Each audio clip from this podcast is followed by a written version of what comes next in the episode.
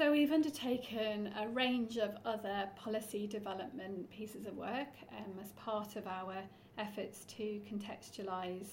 the system here in Hackney. So this has involved working with external agencies and we're in the process of developing contextual policies within housing, within public health, within um, some, with, with some of our kind of medical partners as well. We've also produced a,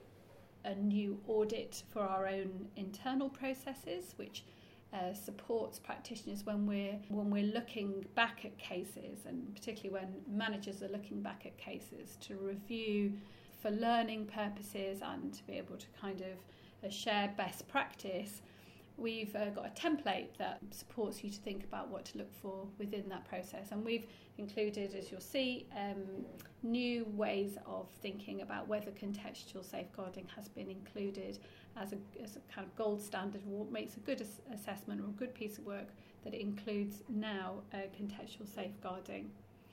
And then also as part of our external work, we've done uh, some re- produced some recommendations for the local safeguarding children's board around their their audit processes as well.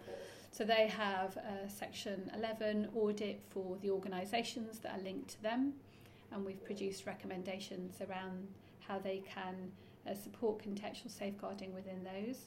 And also, likewise, we've done the same for schools. So we've produced uh, recommendations for how uh, contextual safeguarding can be threaded through all of the audit work that uh, is, is applied to whether schools are developing best practice in terms of their safeguarding policies and approaches. Another piece of uh,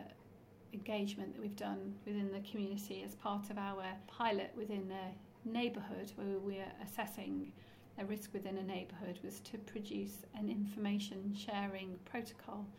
with local businesses that would support us in having conversations with them about risk and safety within their local area and that's also available on the toolkit.